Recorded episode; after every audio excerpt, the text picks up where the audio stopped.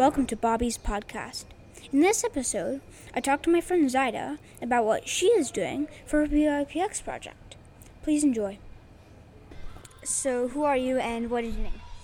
My name is Zaida, and um, I'm in grade five, do- Laos. And you're doing what? I'm doing a PYP exhibition right now. So, what is a PYPX exhibition? It's like an exhibition where you pick a topic and then basically you study that topic for about 11 weeks, and then you get to um, show it to everybody. So, what is yours? Mine is about a soap business, and me and my partner Anu have been creating soap, and we did just finished our first batch today. So, why did you choose your soap business? And why didn't you choose, like, I don't know, cars? because um, we think soap can help that with the COVID incident. And I found this video and a few other videos that explained soap is better for COVID, but um, you can use soap. But for other viruses that might end up coming up, sometimes it might be better to use hand sanitizer, but just come back and wash your hands with soap and water like one minute later. Yeah. So, why did you choose business?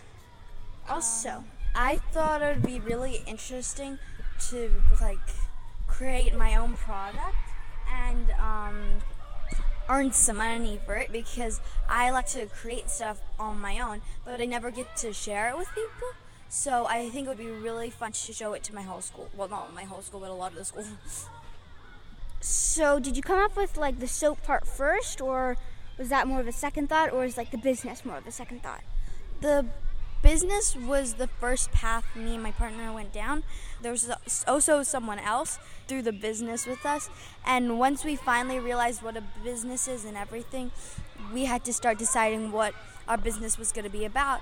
And um, me and my partner decided that we decided we wanted to work together and that we both wanted to do soap. What do you think makes a good business?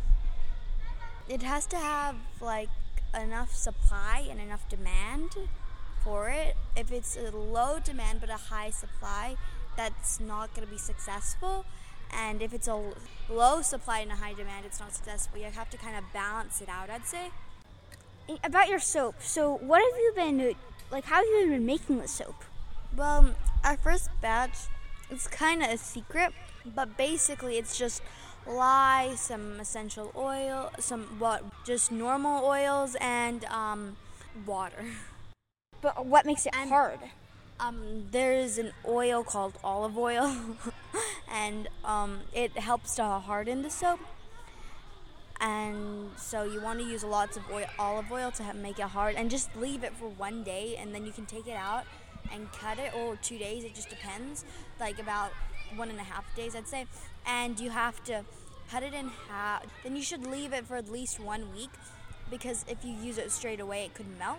So me and my friend, who's my partner, uh, have decided to test a bit of the soap out, like tiny little bits that had fallen off as we took it out.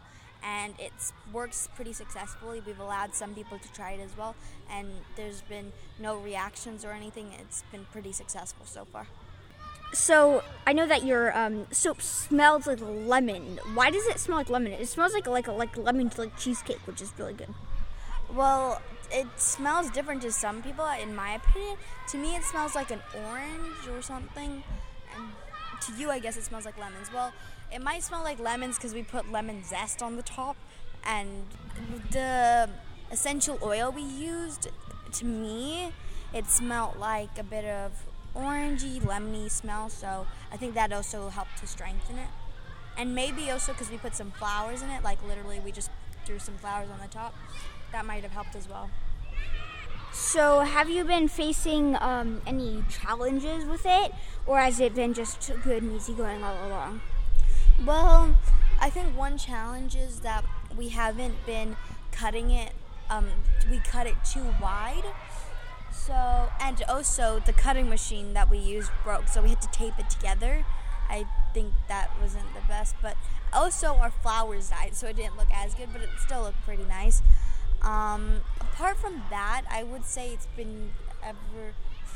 The a little bit of soap spilt out, quite a lot of soap spilt out when we were creating it. So I think we could have made more soap, but uh, it's a messy job. So I guess that's our the. There's gonna be challenges in everything, basically. I'd say. Yeah. Also, I went online first for one week. We could have made soaps then, and then um, the whole cl- our whole class had to go online. So I think we could have made it sooner, but um, since we were online so much, we couldn't make it. What chemicals are most enjoyable in soap? Well, I think it needs to have a nice scent. So if your your essential oils doesn't smell good, then you probably should add a scent. But make sure it's okay to when it hits the body. If it's not the best, then you should probably add a little bit, um, just a tiny little bit.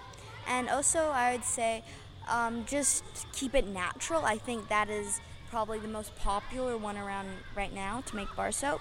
It's people really like natural bar soaps, so it, that's quite popular.